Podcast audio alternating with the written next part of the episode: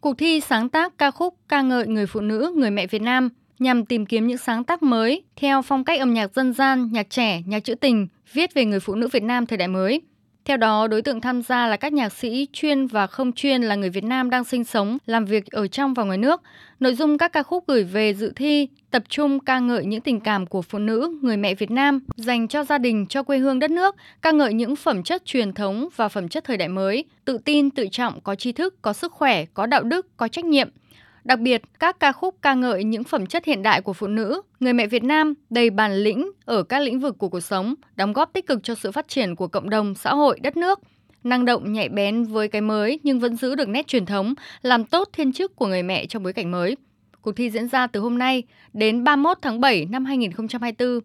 Bà Hà Thị Nga, Chủ tịch Hội Liên hiệp Phụ nữ Việt Nam cho biết.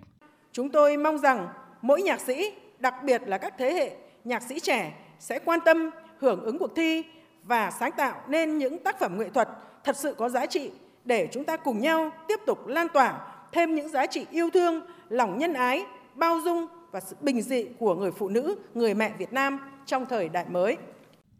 Cũng tại chương trình, Hội Liên hiệp Phụ nữ Việt Nam phát động cuộc thi ứng dụng công nghệ thông tin trong tổ chức sinh hoạt hội năm 2024. Theo đó, cán bộ hội, hội viên Hội Phụ nữ Việt Nam các cấp tham gia cuộc thi với các giải pháp ứng dụng công nghệ thông tin thúc đẩy nâng cao chất lượng sinh hoạt hội viên tại cơ sở, việc ứng dụng các phần mềm công cụ kỹ thuật số trên nền tảng số để thiết kế các nội dung hình thức tổ chức sinh hoạt tại tri hội, tổ phụ nữ. Cuộc thi được diễn ra từ ngày hôm nay đến 15 tháng 4 năm 2024.